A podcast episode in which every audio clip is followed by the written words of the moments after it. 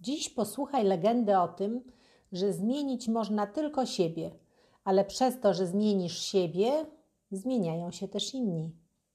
A zatem czołówka.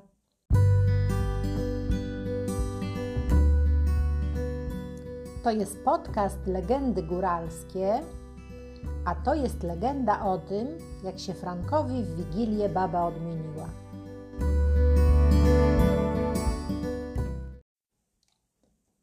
Na południu Polski leży piękny region zwany Podhalem. Jedną z podhalańskich tradycji jest to, by w niezwykły dzień, jakim jest Wigilia Bożego Narodzenia, chłop udał się na polowanie i przyniósł do domu zdobytą zwierzynę oraz drewno. Kobieta zaś nie mogła zapomnieć o tym, by w owy dzień wyzbierać z grzęd kurze jajka. Ludzie zamieszkujący Podhale wierzyli, że wymienione wyżej czynności przyniosą dobrobyt całej rodzinie i pozwolą uniknąć biedy. Wierzono również, że Wigilię wśród wszystkich małżeństw musi panować spokój i wzajemny szacunek. Kłótnie między chłopami i babami wróżyły, iż nadchodzący wielkimi krokami nowy rok będzie obfitował w waśnie i spory.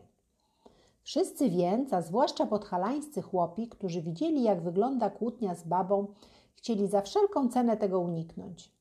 Na kilka dni przed Wigilią Franek, który gazdował w Witowie, poszedł na posiady do gazdów w Chochołowie. Tam gazda frączysty doradził mu, by i on podjął się wyzwania i w wyjątkowy wigilijny dzień zmienił swoją babę Marynę, jak również i siebie. Franek z Maryną mieli, mieli dużą gazdówkę, jednak między nimi nieustannie dochodziło do sporów. Maryna była bardzo kłótliwa, bez ustanku wrzeszczała na Franka, ale miała ku temu powody. Był dobrym chłopem, miał jednak wielką wadę. Był strasznie leniwy. Franek postanowił skorzystać z rady starszych gazdów i chciał się zmienić. Wracając do domu, myślał sobie, iż może również jego baba się zmieni i w końcu przestanie na niego krzyczeć. Chłop wrócił do domu, gdy zbliżała się północ. Ledwo przekroczył próg domu, usłyszał krzyczącą na niego Marynę. Była przejęta robotą związaną z nadchodzącymi świętami. Wiedziała, że Franek wróciwszy tak późno nie wstanie rano, by pomóc jej w przygotowaniach. Chłop milczał, obmyślając w głowie sposób odmienienia swojego życia. Postanowił wziąć się do pracy i pokazać, na co go stać. Dlatego też wstał, gdy na dworze było jeszcze ciemno. Najpierw udał się do stajni, by napoić spragnione zwierzęta. Potem chciał przynieść drzewo z lasu. Ściął więc drzewo, porąbał je i po chwili rozpalił ognisko. Odpoczął przy nim chwilę i wyruszył na łowy. Jak się okazało, były one bardzo udane.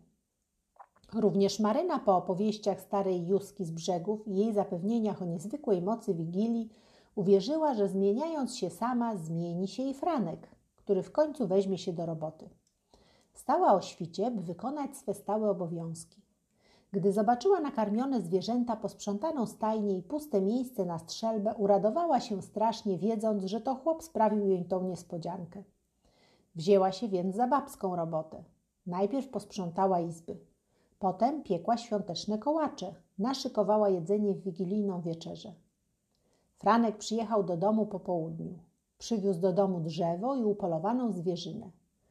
W ową wigilię życie Franka i Maryny odmieniło się na lepsze. Odtąd w ich domu nie było już kłótni ani sporów. Zmienić można tylko siebie, ale przez to, że zmienisz siebie, zmienią się też inni.